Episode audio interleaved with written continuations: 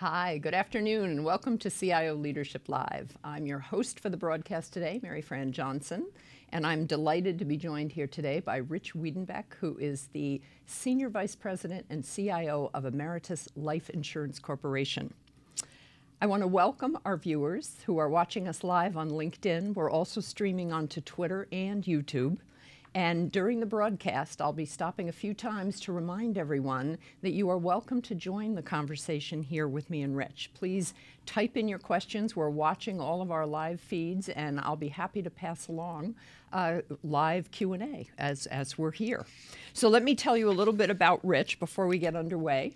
He joined Ameritas in 2010 as a VP of IT and rose to join the executive committee as the SVP and CIO in 2013.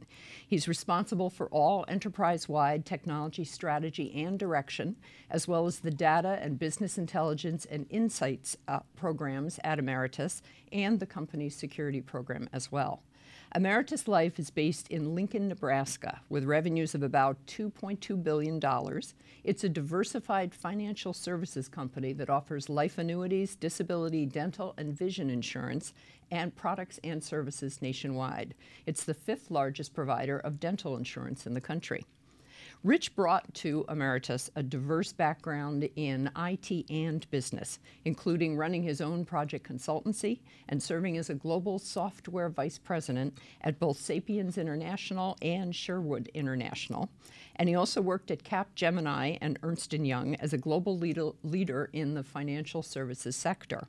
Before he joined Capgemini, he worked in various management roles in the printing, aerospace, and defense industries. And on top of that, just this year, he's run 14 half marathons. So he's a guy who works hard and also keeps in great shape. It's great to have you here today, Rich. Thanks for joining me. Thank you.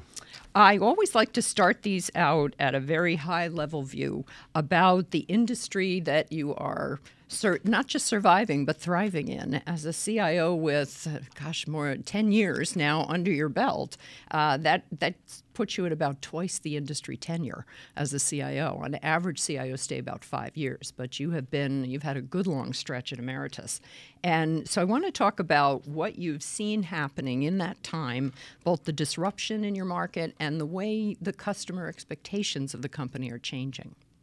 Great, thank you very much. Awesome, awesome introduction. It's always nice to have uh, nice things said about you. Um, it's nice to hear how great you're doing. Right, exactly right. yes. yes, that's always a good thing.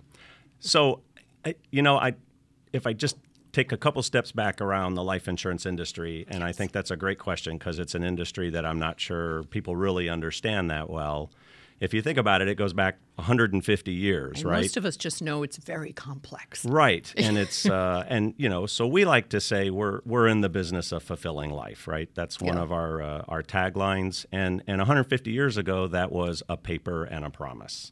Mm-hmm. Um, and really, what's the promise hasn't changed at all, right? We still fulfill that promise every single day. Mm-hmm um, to a, to a very large tune. Uh, you know, I think uh, we paid out almost seventy million dollars in benefits um, last year alone. Um, you know, and so we really feel good about that. What's changed yeah. is the paper, right? The way we fulfill that promise, the way we have to go out and make that promise real. Uh, to people throughout their their lifetime, and I think that's that's really where we're seeing the dynamic. This mm-hmm this world of uh, the fourth industrial revolution is really coming at our industry. you know, from all those perspectives, age of the customer, digital, yes, um, they're all affecting the way we're going to fulfill that promise, how we interact with our consumers, how we're going to get to market, how we're going to uh, engage with you differently over your lifetime. Because you're right, it is a challenge to, uh, I like to come back and say it's easier. We want to make it easy to understand, yes, easy to buy, and easy to participate in. And that often means that you need to reduce a lot of the paperwork because I'd say probably the insurance, uh, well, health insurance and life insurance industries probably have that general reputation among consumers that it's a whole lot of paperwork. Yeah, and some of that paperwork is regulatory required, Quite necessary, right? So, yes. so one of our other challenges is how yeah. do we go build this frictionless um, kind of interaction that mm-hmm. we're all striving for? That expectation is being set um, everywhere outside of our industry. Mm-hmm. How do mm-hmm. we how do we kind of meet that expectation and also fulfill a lot of the regulatory requirements. So we're having to navigate through those two uh, pieces, right? The yeah. how do we go make uh, make it easier on our consumers, but also uh, maintain the regulator. And I, I don't want to make the regulators, you know, bad people. I think mm-hmm. they're really uh, trying to do consumer protection. They're trying to, you know, make sure privacy and those things are covered off. Uh, mm-hmm. Uh, they want to, they want an industry that is healthy for many many years. We want an industry that's healthy for many many years. But we do have to get in and do that, and we have to do that with our um, uh, insurance is still predominantly sold through intermediaries, whether that's a, a financial mm-hmm. advisor, a broker, a benefit advisor. Um, and those professionals are equally interested in a frictionless interaction with, uh, uh, the consumers. Mm-hmm. Um, and consumers are interested in interacting with us differently. Sometimes they want to talk to our, you know, they want to talk to us directly. Sometimes they want to go online. Yeah. Um, sometimes they want to talk to a professional. And we want to make sure that whole kind of ecosystem of delivery. Uh, you know, advances mm-hmm. Um, because we weren't traditionally an industry that was focused uh, that way, right? Uh, now we want to go work in the digital space, be more online, be more interactive, yes. be more omnichannel. Well, and, and older customers were probably much more used to dealing with a single broker. You know, they didn't really think about the monolithic insurance company behind the broker, the one they were working with necessarily. Today, you're just as likely, especially with younger consumers, to expect to have a direct channel into that, into you. Yeah, and I think it's interesting. We're seeing, uh, I, would argue, we're seeing a, I don't know if it's a bifurcation or a little mm-hmm. bit of a split. So a lot a lot of times the first slice of that is this kind of broad demographic slice mm-hmm. but when you go into the behavior side we are finding people in the boomer generation mm-hmm. that actually do want to go online and do things online and we're finding people in the millennial generation that actually do want the advice of a financial professional, right? So it's always actually, dangerous to make assumptions, isn't right. it? So yeah. we want to make sure we're creating an environment kind of connecting to the customer in a way that the customer can interact with us the way they, they want to. Now that's mm-hmm. that can be uh, exciting mm-hmm. and that can be challenging. Yes. Right. Both of those can happen at the same time. But I think we're we're trying to make sure we understand you and what you want. Mm-hmm. uh, so that we don't just paint you with that brush of which demographic are you in right. where do but, we slot you in? We'll text you with that information. Right. Yeah. exactly right. Yeah. But we do yeah. want to make sure we recognize where you might be starting from because you know you, you go into oh, those broad demographics and you will see patterns right? Yes.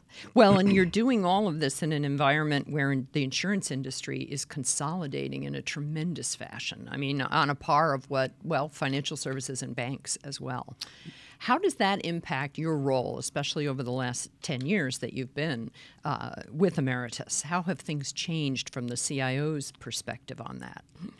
Um, so I'll, I'll, yeah, we are an industry in consolidation. I mm-hmm. think if you go back um, 10 years ago, there's, uh, there's rating agencies that look at the insurance industry uh, holistically, and there were 2,300 life and annuity companies, less than a thousand now. Yes. Um, I think there's 2 mm-hmm. things we look at. One, uh, we do need to pay attention to that. We do need to look at how we can grow to take care of our customers in the right way. Mm-hmm. I think what's really helpful for us is uh, we are a firm believer in the purpose side of our industry and our business. Mm-hmm. Um, you know, life insurance does have a little bit of an altruistic model to it uh, mm-hmm. if you get back in care. Uh, as a mutual insurance company, I think that actually helps us with that. Because as a mutual insurance company, we're owned by our policyholders. We're not owned by um, stockholders. We're owned by our policyholders. Mm-hmm. So at the end of the day, as a management team, our job's to get up and first and foremost care about those policyholders mm-hmm. and care that we can be here 150 more years in the future right. to fulfill that promise. Because the promise that we're making in a lot of cases is a promise that doesn't get fulfilled for many many years in the future. Right. And we want to make sure that we're we're covering and taking care of that. So i, I think that's hmm. one dimension of that.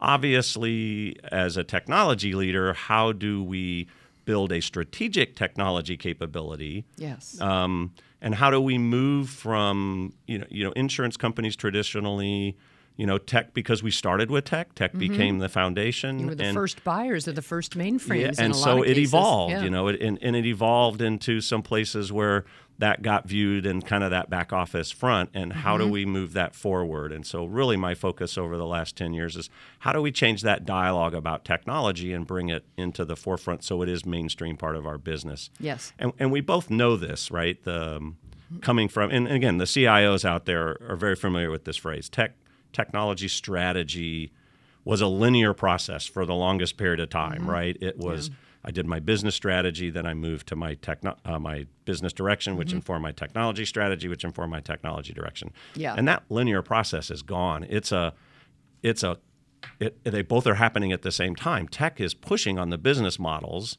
Yes. all the new and disruptive tech, and businesses are pushing in on the tech on, on interesting ways to use it. So we have to come together and talk together as leaders and think about that outcome. Well, the, as you mentioned, that linear, uh, the linear model, that used to be all about IT aligning with business goals. And um, for a number of years, I've been railing against that term. I, I've called it the scarlet A of IT leadership because alignment just means that you're here's the strategy and you're scrambling to keep up with it and here's what we do to deliver that strategy. Whereas today it's more about accelerating. It's more about taking a business strategy and inserting technology in the right layers so that it accelerates and changes.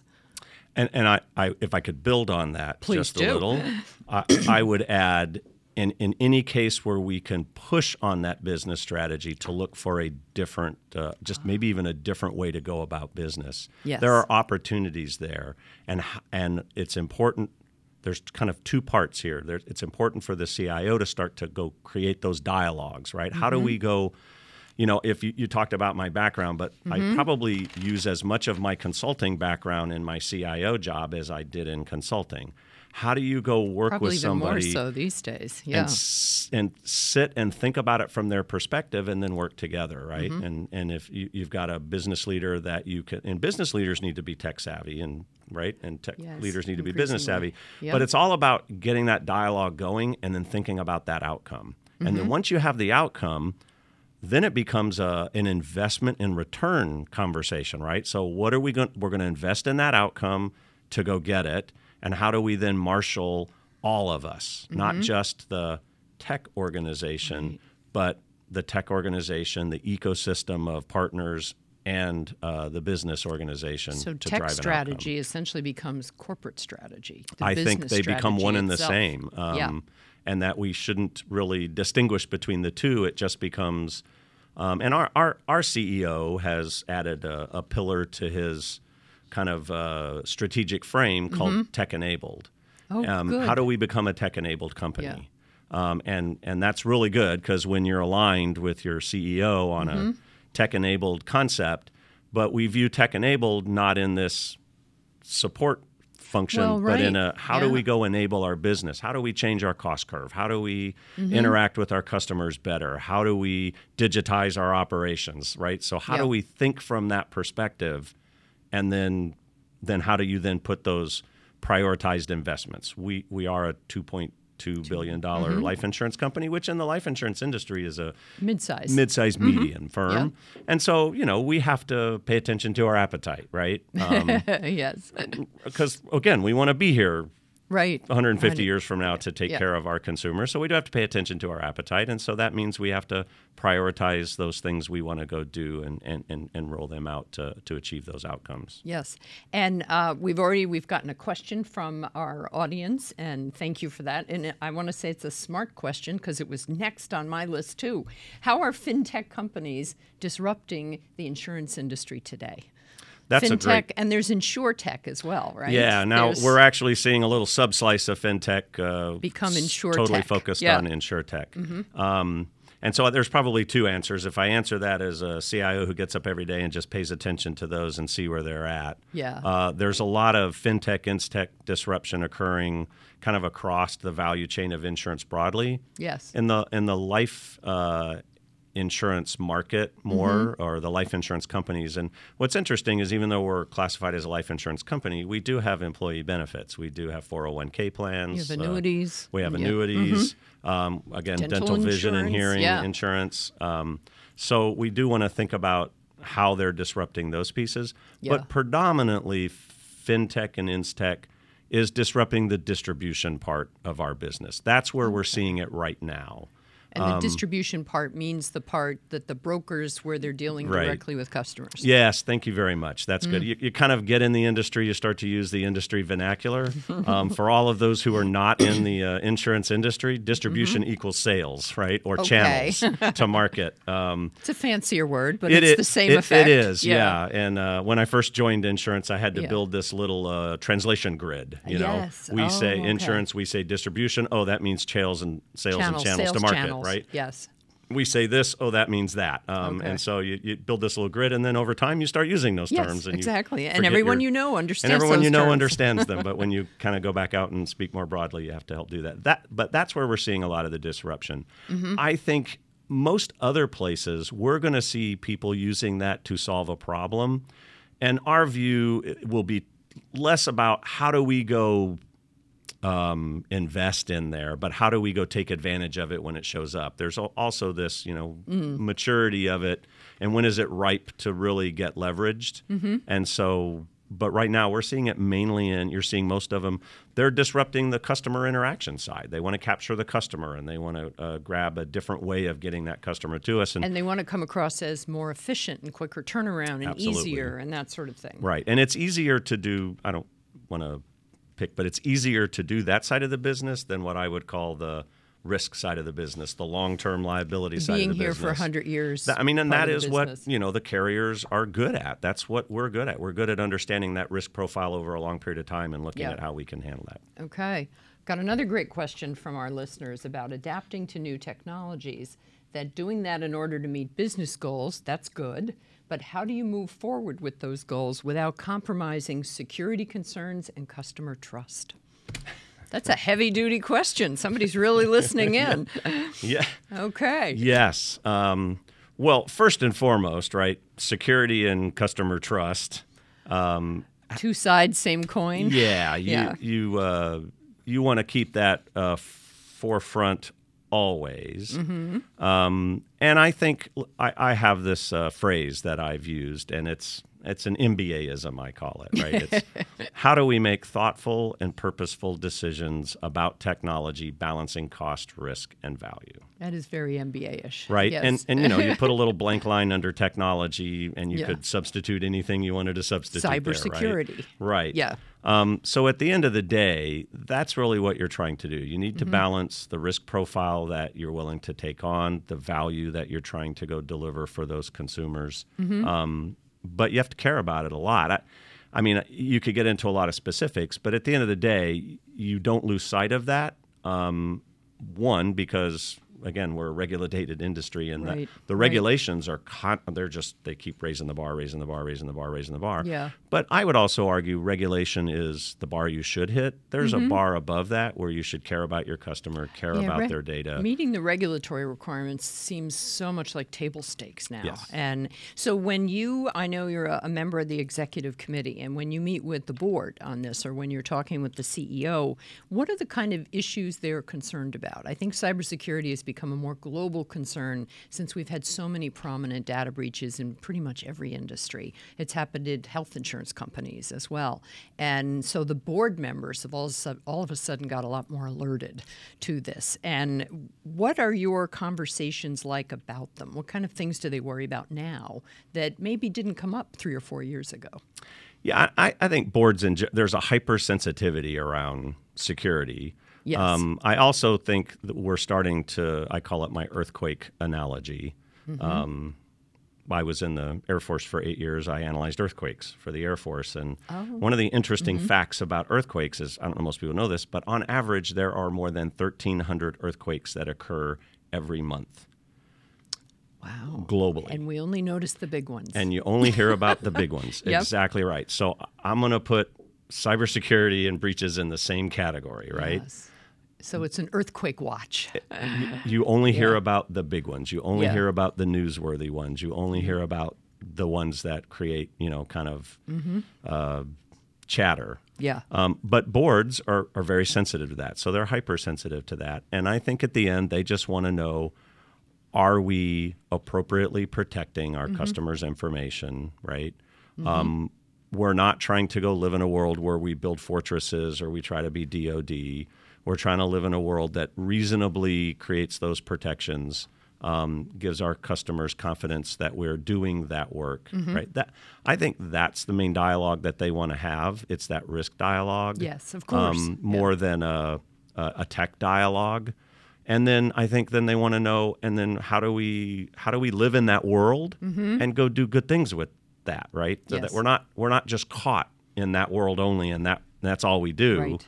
How do we appropriately manage that risk and then go take care of the things that we want to take care Yeah. of it, it, without you know nine thousand specifics in that front, right? Well, exactly. Well, I never really expect CIOs to say, "Oh, here's exactly what we're doing about security," and nobody talks like that. Here's the that. three you know? technologies you should buy Yeah, tomorrow. yeah, no, right? Yeah. right. Yeah. That was that's like painting a huge target on your head. Oh, head. right. Yeah, And exactly. the only So- people who are going to love you are the three vendors you mentioned. And Yes, the rest yes. Are, right. Well, you know, let them do their own marketing, right? right. Um, the uh, another question is, where in the insurance industry are you seeing the greatest resistance to technology? And that's industry wide. And that's an interesting question because I don't know that you really see a great resistance anywhere to tech. And that would be the use of it and the changing technology and all of that. Is there any place that comes to mind? wow, that's a that is a great question. It I have to it think is. about that a bit. No, I mean I don't think you see mass resistance to to tech. Yeah. I, I think we have an adoption challenge, and that's just not in our industry. That's any industry. Okay. Tech is changing so fast. Uh, One of the things I like to say is humans aren't as adaptive as the new tech flying out the door. It takes Yeah. us a while Yeah. to get used to what we're being presented with and what we like Yeah. and, and where we are. I've never met a CIO who says we want to be on the bleeding edge of technology because just the word bleeding makes you say, "Eh, you know, well, let's hang back on that a little yeah. bit. I mean, you want to be creative and Yes. you want to find new and interesting things, and you don't want to be, you know, behind. Right. But I think there's also value in being a really fast follower, right? In fact, in our industry, if you can follow fast enough, you look like you're in the lead. That's true. That's true because, well, and you get the notice of your customers in a beneficial way. Right. Uh, Give me an example of something that you've done as CIO that perhaps has attracted that kind of, you know, high fives from your distribution slash sales force or maybe from customers about a change that has come about through your IT leadership. So I uh, probably a couple, right? There's we're obviously very much moving into a space where uh, others um, were further ahead than we were, other industries. Um, so we've uh, like we've updated you know we've updated our websites we're creating a better user experience for our customers we just started rolling that that out our Yeah.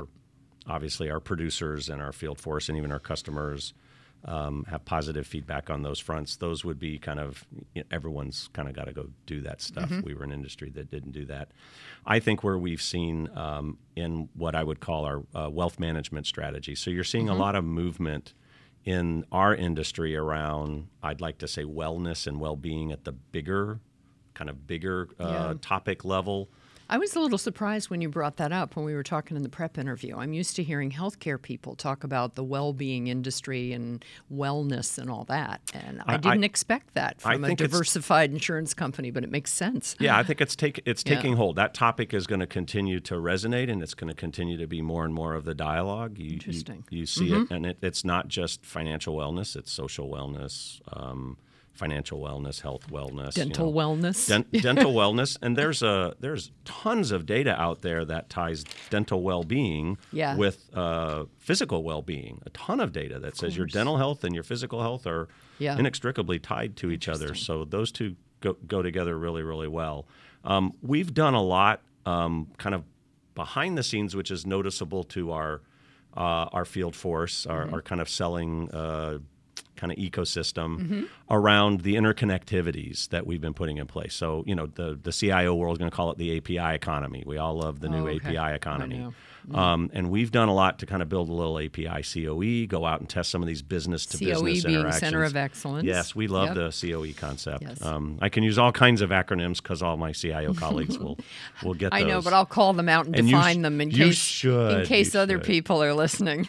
Um, and so along our wealth management strategy yeah. and our dental and vision, kind of mm-hmm. hooking to those broader kind of partners out there um, that yes, are that the are partner ecosystem. The partner ecosystem yes. is very important to our industry today, and it's going to be very important to our industry in the future. Yeah. So that's an area where we are kind of getting smarter and better and and it's actually opening doors so and mm-hmm. we're able to hook faster we're able yeah. to integrate with a partner faster um, you know we hooked with Health IQ very quickly and was able to get on their platform uh, and offer oh, our product okay. out to their platform. And now they're very much focused on that healthy community. Well, that's um, great. And then in the whole kind of wealth management space, hooking up with you know the TD Ameritrades and the Schwabs and the right. Fidelities, and making sure we're part of their platforms and we can hook into those. So. Uh, and then benefit brokers and advisors. So we've really kind of hyper focused mm-hmm. a little bit on getting that part of our uh, kind of technology in the position where we can go take advantage yeah. of it. We've still got a ways to go there. Well, and uh, the thing is, it's every every time I bring up digital transformation, I mean, it has become something of a wicked buzzword, um, but it's also a reality of uh, going on in every single industry. But what I, I've found interesting, and a lot of the things we've talked about so far are all digital transformation related, and that we've been talking about the external market. One of the questions we had from our um, our uh, uh, alert listeners was which area was most impacted on the focus on new technology? Was it policy administration or needs analysis? It was more of a look inside the company. Where are you seeing more of that impact inside? And I tend to group all that together with digital transformation because it has to be both external and internal. So, what kind of things are you seeing inside the company in terms of, like, this question is about where the greatest impact has been on the new technologies? Uh, I think the greatest impact has been in all of those aspects right now around the interaction side. How okay. are we interacting with um, our channels? How are mm-hmm. we interacting with our consumers? How are we trying to build what I would call a frictionless um, uh, understand and buy yes uh, cycle, right? Okay. Uh, and then the future will be how do we build a more engaged participation mm-hmm. uh, kind of platform, right? We, we know it'll move in that direction. Mm-hmm. So that's been one key area. The second key area is how do we go on this journey to insights? how do we start? We're, we're a data rich. Life insurance companies oh, are yeah. data rich. You've probably got more data than the banking industry. Tons more. Um, and so, h- how do we how do we extract value out of that? get that to help us be smarter, help us mm-hmm. understand the risk profiles. You know, because again, we want to be around for a long, long time. Right. Uh, and so that I would say those two areas, the interaction area and kind of mm-hmm. this journey to becoming an insight driven company. We like to, you know, Edward Deming, right? Let data be oh the largest gosh, voice yes. in the room. Mm-hmm. Right. That I mean that moniker still holds today. It does, doesn't it? Telling um, a story with data has become really the way to communicate it to your board, to your external customers. Right. Do you also have things going on, uh, part of that digital transformation with the employee base? Are you, uh, is that part of, um, say, your IT plans going forward? Changing out technology, doing things, centers of excellence that are essentially more internally focused? Um, I think for our employees, mm-hmm. we're, I, you know we're we're clearly on the journey of how do you engage your employees right happy employees uh, j- tend to make a better customer service model there's plenty of studies out there around that yeah M- most of our focus there has been what's the right technology so as a technology mm-hmm. organization we're you know we partner with um, the leadership. We partner with the HR organization to say what are the right things we want to put in place so that we build the right employee enablement. Mm-hmm. And it's interesting that you say that because I view my entire uh, IT support help desk function as part of employee enablement.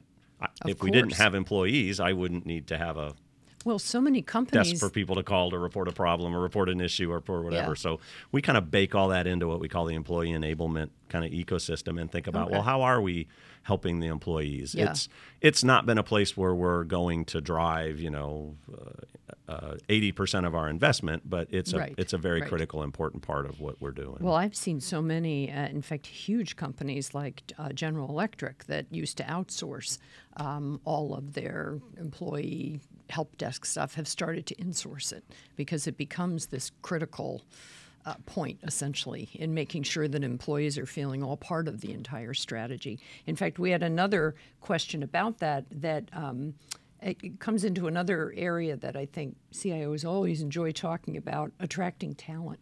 the question is how does Ameritas develop a tech culture with employees? And how do you use that to attract talent? And you have to attract talent to Lincoln, Nebraska. Uh, not just and Lincoln. I, I, have a facility in Cincinnati, Cincinnati as well. That's right. Um, and we also, you know, want to think think about ourselves as uh, you know how do we go work in this gig economy and okay. and all those kind of pieces. So so it can be Silicon Valley just as well. Yeah. So I you know I think our value proposition has to be a little bit different than the tech startups, than the Googles and the Amazons, but we certainly would like that caliber of talent coming into our organization. Mm-hmm. Um, so we there's a couple of things we do. One, um, you know, look, we go out and say. I'm going to go back to the beginning. We're an industry in uh, consolidation. Mm-hmm. We're an industry in transformation. That digital age is coming at us. That fourth industrial revolution is coming at this us, and that's happening. exciting work. Yeah, it is. You know, uh, it's really exciting work, and we're a place where you can come, and we're still. You know, mid-sized median, we're still small enough that you can come in and you can have an effect and you can have an mm-hmm. impact mm-hmm. and you can be part of that.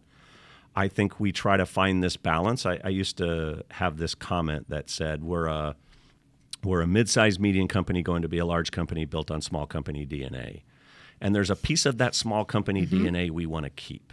Yeah. And the right, I mean, obviously, mm-hmm. when you're large, you want to be more systemic, more process centric, more metric driven. You want those things that enable you to work at scale, yes. um, to deliver things at, at the right price points, right? Mm-hmm but you don't want to lose sight of the things that make you human centric mm-hmm. and and a great place uh, a great place where people want to come work. Yeah. So I think we, we want to have some of those work life balances mm-hmm. that you know that other industries, the, especially the ones I came from, didn't have that kind of work life balance. They That's offer right. a different value proposition. I certainly don't want to make those places you don't want to go. Right. But I think when there's a point in your life where you would like fun, exciting things to do, um, friends at work. right, Gallup, good friends at work. Mm-hmm. You know, we and and we so we go out and try to do stuff as well. Um, you can talk to Docker, which again the mm-hmm. CIOs will, will like this idea of containerization, which should give you business speed in deploying. We were one of the first insurance companies to actually get Docker deployed, up and running, and using it in a portion, right? It's hard to take across to. And explain containerization just briefly and what that means. So, mm-hmm. containerization is the concept of being able to take your software uh, in kind of this DevOps environments, your oh, software, okay. and it's all pulled mm-hmm. together and you deploy it out really quickly and you can run it on like a cloud, right? So, okay. I don't have to get hung up in the software uh, on uh, what server it's on and setting up a server and doing all of that. I all can actually time-consuming approaches. Right, yeah. uh, get all the components, um, build them into a container, and I deploy my container. And my container, my container is execution enabled. Wow. Um, and that does give you an ability to then deploy those containers. It actually gives your infrastructure uh, a lot more flexibility on thinking about where you run it. Um, mm-hmm. Again, CIOs who are deep in this will certainly call me out. It's not that easy, right? At some right. point, the software you're making it sound a little easier. The software wants to yeah. run in a particular place, and you still have those dynamics to work with. But yes. containerization certainly speeds that up and hmm. gives you that DevOps cycle to get it deployed quicker obviously you need to put that in the places where you're going to that speed's going to give you value yes. where you need hard methodology well, and that's one of those values you can deliver it in a mid sized enterprise because trying to do that in a company 100 times your size is going to be a whole different proposition. I, I, I would like to think, now, you know, I may be a hopeless optimist, but yeah. I would like to think if we crack that nut in the right way and we do it, then yeah. no matter what our size is, we will have built the processes and the yes. practices that allow us to do that at scale, mm-hmm. right? Exactly. Yeah. Well, and one of the points you made when we were talking about the different challenges in this new transformation economy we're in was that you have to be careful you don't end up in digital sameness mm-hmm. and that life insurance companies have size but not scale. Uh, explain a little bit about that about what you were thinking when you said that. Yeah, I mean, I think the whole digital sameness is we're you, you, know, consumer products and retail was, you know, online, web, mobile, way farther ahead of many other industries. Oh, yeah. So as we're all jumping on the digital interaction, getting our websites up and our worlds, you mm-hmm. have the you have the kind of risk point of looking just like everybody else, seeming just like everybody else. So I think we want to avoid that digital sameness. Um, and I think we want to apply uh, the digital enablement deeper into our organization to change the cost curve, right? So this concept of size, I'm big, um, but in our industry, the pressure to deliver uh, at a better cost structure um, is, is industry wide, and so being able to change that cost curve Right. so that you know your revenues are growing lesser rate than your expenses are growing is Yes. really about uh, enabling that. And you and and you think about the new technologies coming in now. There's process. I mean, everything from old process automation and re-engineering that you can Yeah. do to get there. But there's a lot of technologies that can help you be a whole lot smarter about how you get a process done. Okay. Um, and I think there's a lot of uh, interesting ways that we can now put the the transactional ecosystem right and look at how you streamline that all the way through. So again, you can build APIs at your core systems and hook those up and out to change your interactions to help work with other customers um, Yeah. to, to do all those pieces. But I also think we have a great opportunity to come in and really digitize the operation itself. Um, yes. I think you know- that's where a lot of the money and time and effort is going to ultimately be saved. Right. And it will be very much kind of internally facing. Um, I always forget to do this, but I, I want to just stop and say if you've just joined us, I'm here talking with Richard Wiedenbeck from Ameritas Life Insurance Corporation. We've been getting lots of great questions from our LinkedIn and, and YouTube and Twitter audiences, so keep up the good work on that. And let me go back to one of them, which actually connects in with what we were just talking about. What are you seeing potentially as the next big disrupting technology? When you think about things that are emerging and the stuff you're you're um, getting into now, and we talked a little bit about containerization. What is really just sort of lighting your fire and thing you're thinking, oh, I gotta you know like bookmark articles about this. What are the things you're watching? yeah, and I, you know, if you look at my Gallup strengths, right, strategic and futurist are like one and two. so, Yes. So when you ask me that question, I'm going to go out pretty Good. far out in the future. I, I've had CIOs answer that and say 5G. Uh, that that's going to change everything, and then we can just play with that Play with concept. So, 5G. certainly, it doesn't have to be something you're about to implement. It Right. can be, so yeah. I, I think at some point, uh, and, and it actually does tie back in. Think Mm-hmm. about the music industry, right? And and when music was digitized, not not stored electronically, but Yeah. actually digitized, it completely changed the dynamic of how music was created entire industries. created. Yeah. ex- listened to, experienced, sold, interconnected. How the artists were paid or used, not how the paid. artists were Yeah. Mm-hmm. paid. So I think our industry is going to go through a when we can digitize the inside of us. Ah. The way in which we can create products and services, and the way people can experience uh, risk, you know, risk Mm-hmm. solutions. Um, so Hmm. I think the the technologies are right on the edge of of really allowing us to kind of change kind of the whole inside of us. And if we can digitize ourselves to that level and then look at the different ways to do it, I mean, you you could see, you could see, and I I, I hate to keep using a life insurance example because I think I could use a.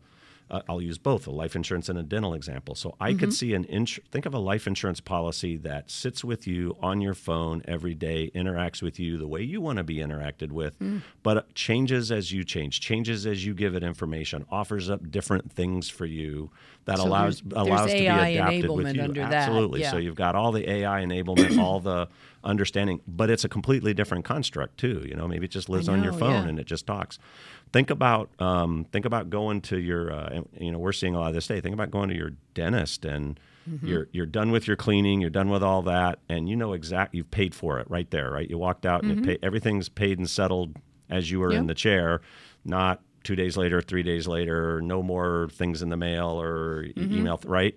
So just the whole like we know where you are, um, we know what you're doing, and you know, when all you those need to come back, all, all those stuff. systems kind of kick in and just take care of you, right? Again, your Yeah. your wellness is cared for the way you want it. I think the personalization part of that is going to be um, one of the interesting aspects that we'll have to work through. I would Um, think. yeah. But but I think when you think about the future, you think about just all of that being very very different, and Mm-hmm. and, and a lot of it is how do we go get those things in place and figure it out as we're Right. as we're working from where we are today and how you want to do it today to where you're going to want to do it different in the future. Interesting. Do you end up having a lot of these kind of conversations with other senior business execs or with the board at Ameritas? Are they you know, I, I, know you're the, the main technology evangelist as the CIO, but I wondered how much of this are, uh, how much of these conversations are happening in the executive suite?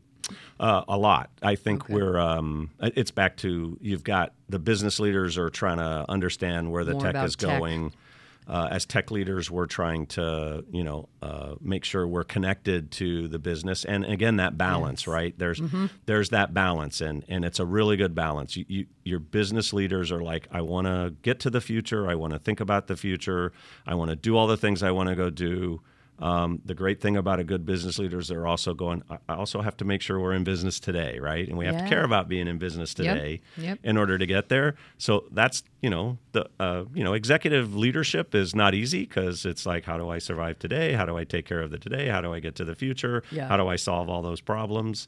It's but, not just a foot in both worlds. It's like Yeah. you need seven feet for different right. camps. Um, but those dialogues are occurring. We spend uh, we spend a day a month uh, as an executive management team focused on strategy. We we Oh, get in a room together. We carve out that day. We eliminate distractions, and we Every month. That's every great. month. That was a commitment that uh, we made uh, about uh, two years ago to Yeah. do that, and that really helps. That helps. It gives you a forum. You've got to have a forum to push those conversations forward. Yes, that's a great point because if it's just a quarterly report where you're, you know, you get 15 minutes at the executive committee meeting, nobody's going to remember much. Right. Um, the um, uh, usually, uh, I wanted to talk a little bit about your your big business and tech initiatives in the coming year. We talked a lot already about being becoming more digitally enabled, um, but you also mentioned that you're on the early stages of being insight driven you know that the loudest voice should be the data. And that and there's nobody that does data like insurance companies. So what are some of the have there been any big breakthrough aha moments on that in the last year or so or are there any that you're working on now that you can talk about that don't threaten you competitively Right. Yeah. I mean, we're always everyone's always trying to figure out what's the smartest, brightest way I can use my data to to be smarter. Um, Yeah. I I think if there's one thing we are learning is we are data rich inside, um, Mm-hmm. but we need to marry our data rich. Our, our, da- our inside data rich data with uh, overlay it with the external data. So this Yeah. is a place where again we're, we're we're taking cues from consumer products retail who have done a great job of taking outside data and bringing it in ah third party data right of course Uh, and making sure we marry the two together uh, and then use it in the right way right there's Mm-hmm. a, a very large conversation occurring you know inside uh, our industry and inside uh, our firm with you know what's the responsible use of, of data and information um, Yes. because we can use data you know people want a frictionless environment right, uh, Right. you want you don't want as much intrusion in it and we can use data to do that but we got to make sure you're okay with the use of that data how much of it is safe living on your phone yeah, well, and you know, we we learn if you apply for a life insurance policy and you want to be fully underwritten, we, Yep. we gather a lot of medical information, Yes. you know, that you give us in order to rate that risk. Yep. Um, and and how do we use that? You know, we want to make sure we use that responsibly. But other data can be used as a proxy for that. But Mm-hmm. are you okay with that other data being used as a proxy? So we are Oh, exploring, interesting. you know, kind of creative. You know, can we use data to drive underwriting in a different way? Um, Okay. Which which then is less uh, intrusive to you, right? You don't have to go get blood and get poked Right, and all that kind of stuff. yeah. Mm-hmm. So you might like that better, but are you okay with that? So we're, we're looking at those kinds of things. Um, you know, we're looking at understanding our markets better and those most of the marketing aspects, and we're looking to understand our consumer our consumer behaviors better, and then we're adding in non-structured data right now you're trying to do it in this way where i'm understanding sentiment and i'm understanding emotion and i'm able to apply that to how Mm-hmm. i interact with you Yeah. Well, and that leads me uh, into our final questions because our time is flying by here. Um, the approach you take around generating interest in and innovation. I always like to ask about innovation, and then we'll close with a little leadership advice from you. All right, but tell me, how do you? You mentioned that you like you need to get ideation cranked up and then move into doing it. So when it comes to the actual feet on the ground kind of doing it, what is the structure you use? How do you approach it? Um, so I think at the end of the day, right, we we we always come back to we've got a set of investments we want to go make, Mm-hmm. and how do we look at that set of investments? Um, oh, okay. Sure. It's a portfolio approach. Right. Yeah. And so, you know, the first step was if 60 to 80% of your investments are in kind of optimization work Mm-hmm. and another 20% is in transformation or change work and zero is in innovation, well, your numbers are wrong, right? Yeah. So the first move was, well, we need to push that needle down, Mm-hmm. right? And say we need to start making investments in innovation. Uh, we built kind of an innovation team. We call it our growth board. Um, it's actually run by our chief marketing officer. And some Mm-hmm. of this is, you know, when you're a uh, and I'm integrally involved. Uh, Mm-hmm. our, our CMO and me, we we partner on a lot of these fronts because we know it's all about going to a future that we have to go to. Uh, but but you got to divide and conquer, right? So I, you know, it's interesting. I've got the journey to insights, and he's got the how do we how do we crank up innovation and get innovation going and move Oh, so this innovation is a through. partnership with your chief marketing officer. Absolutely, Oh, yes, okay. absolutely, and and That's again, great. a partnership with the whole executive team. We, course. we, but Yeah. somebody's got to take the A. Somebody has to Somebody has to own it or has at to least own it and keep moving it yeah. Mm-hmm. forward, right? So the first step was how do we create a little bit of kind of uh, investment room, Yes. um, and then how do we? So then we we have all of the ideation kind of running on that side, and again, Mm-hmm. it's easy to crank up the ideation engine, and now you got 2,000, 3,000, 4,000 ideas a day. You got to figure out how to bake them in. So Yeah. we've looked and said, hey, at the end of the day, we still want to run them through a series of tests to decide, you know, what what is the investment? You know, when does it get to the point that it's a, a, a real investment? Mm-hmm. Yes. But in front of that, we have, you know, let's go fast fail. Let's go do a pilot. Let's go Right, do a market right. test. Let's go do those. But all of those stay kind of in that experimental phase. And the moment it becomes a major investment, you come back and you get it into your portfolio and go do it. Yeah. And I think the other thing we're we're sitting in the room thinking about is right now we're kind of 60 in the optimize, you know, 30 in the kind of change transform Mm-hmm. and 10 in, in innovation. How do we take that 60 30 and flip them? Right? Because you, you- right? Oh. And that's Yeah. a normal how do we right It's an MBA-ish question. yeah. Yeah. Because it's like you really want those to be the opposite. You want Okay. 60% of your energy in change transformation, a certain amount in innovation, and then a smaller number in kind of optimize and run. Yeah. But when you tend to build your investment portfolio, you end up with a heavier stack back here. So again, Yeah. I think having it sit someplace where we can look at it is Uh-huh. what's given us the ability to now take a step back and go, is that really the answer we want? Okay. Um, and I think a lot of what we've worked on is building these kind of management lens constructs that allowed us to take a step back and say, well, is that is that the answer we want, or is that the Mm-hmm. outcome we're after, or is that the way we want to in, make our investments uh, happen and stick? And Interesting. you know, you still have the 200 pound and the five pound bag problem. I mean, every company's appetite's always bigger than their uh, their affordability uh, metric, but it does allow you to start to rationalize that down. Yeah. Well, and that, and in the end, the rationalizing down comes down to the decisions that the senior leaders have to make. So that leads us into leadership lessons. And what are some of the things over your, such a varied career in both technology and business, and um, everything from Capgemini to software companies, and now in the insurance and dental insurance? What's uh, in balancing all those competing demands on CIOs. Uh, what has worked well for you? What do you recommend to others? Wow. Uh, you know, I one of the advice I always give is it's all about intent, right? Y- You've got to you got to start with your intent. Your intent can't be politics, agendas, whatever those are. Your intent should be, hey, there's an issue, I should go get it. Um, I think what I'm seeing in the you know because we tend to be I don't know how much you reflect back and you go, yeah, I always want to look back, you know, 10 years and go, gee, I wish I would have gotten 5,000 miles farther than I got. I need Yeah. to celebrate the progress. Um, but then I need to realize I'm never done. But I think there's a lot of dialogue around what do you want in a CIO? What should a CIO be?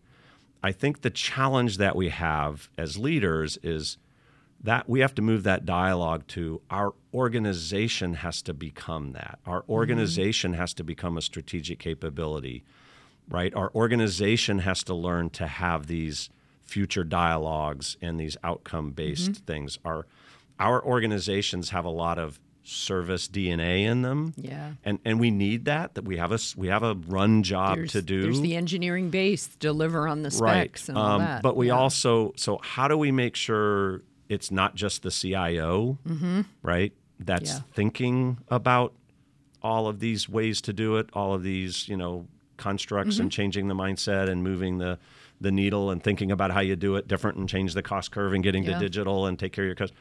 But how does your org do that, right? Yeah. How, how does your org become a sustainable strategic capability? Mm-hmm. And I, I don't know if that's a leadership lesson, but it's a leadership thought. I think I would Yes. leave every CIO with a how do we get it past us and Mm-hmm. into the org so that when you know the, Yeah. the greatest thing is I, I should be able to walk out the door tomorrow my organization wouldn't flinch We right? want to have essentially a beneficial version of a trickle down theory here. Yeah. You know, Yeah, where like everybody is thinking about it. And I think over the last five years, more and more, especially people that move into tech management and any kind of IT leadership role, are familiar with this thinking and have started along those lines. And the challenge always seems to be keeping that that going down, you know, keeping the bar moving through the rest of the IT organization.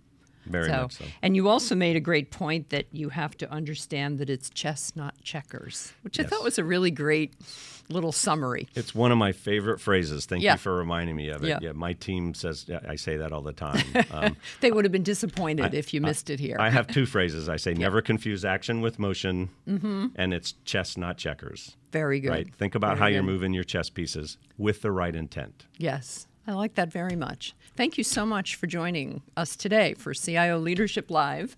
If you have joined us late, uh, do not despair. We will have the entire interview with Rich Wiedenbeck from Ameritas Life Insurance Corp. and myself. It will be on our IDG Tech Talk on YouTube, and it's also going to be living on LinkedIn for a while. There will probably be a lot of additional comments. And uh, I, if we didn't get to your question today, I'm sure that I can talk Rich into checking out his feed and, and answering people directly. And then at the um, next Monday, we're going to have our next CIO Leadership Live. I will be joined at noon Eastern again by Stephen John, who is the CIO at Ameripride. And I will just uh, leave you with an urging that you subscribe to our channel on YouTube. You can actually see the whole collection of our CIO Leadership Lives on there, and they also live on our CIO.com website. So thank you very much for joining us today, and a special thanks to uh, Rich as well. Take Thank you. care, and we'll see you next time.